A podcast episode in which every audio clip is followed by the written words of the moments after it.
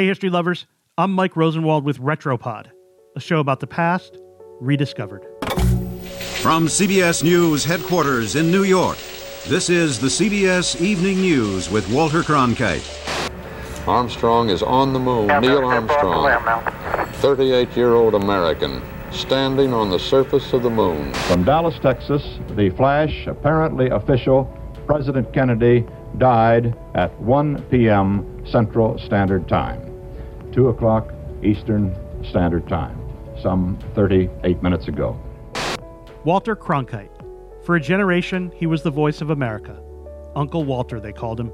Night after night, he brought to American living rooms the ups and downs and rights and wrongs of a rapidly changing world, signing off with his customary line, and that's the way it is. Cronkite's reputation, his calm but authoritative voice, carried so much weight that in 1968, one of the most chaotic years in American history, he had the power to persuade the American public that we weren't winning the war in Vietnam. The first person he had to convince, though, was himself. Up until 1968, Cronkite wasn't all that skeptical about America's role in Vietnam. He had taken over the CBS evening news anchor chair during the Cold War. Like most journalists of his generation, he embraced the fight against communism and understood why the United States had intervened in the Civil War raging in Vietnam. And then came the Tet Offensive, a surprise and brutal attack by the Viet Cong guerrillas and the North Vietnamese against 100 South Vietnamese cities. When the first bulletins arrived at CBS headquarters, Cronkite was aghast. He said, quote, What the hell is going on? I thought we were winning the war. Not long after, Cronkite boarded a plane bound for Vietnam to see for himself.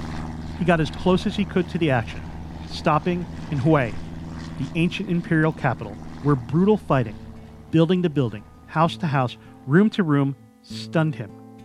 He departed there on a military helicopter carrying the bodies of 12 dead Marines.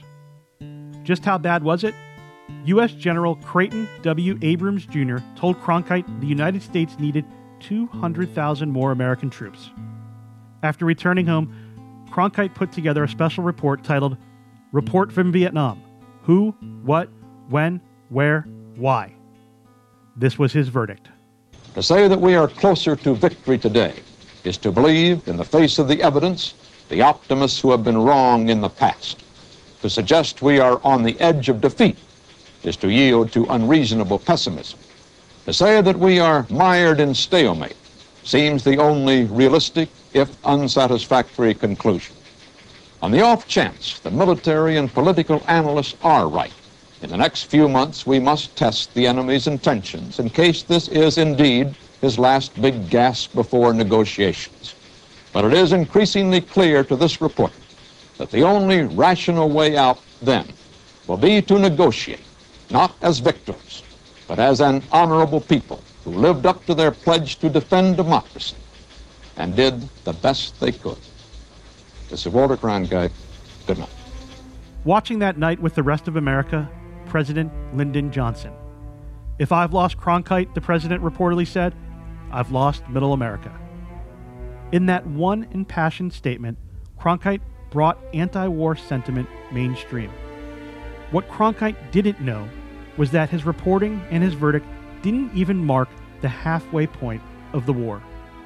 The country was being torn apart by protests, some of them violent, as people demonstrated against the war in the capital and around the country.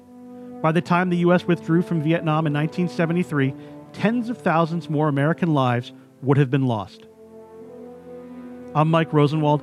Thanks for listening.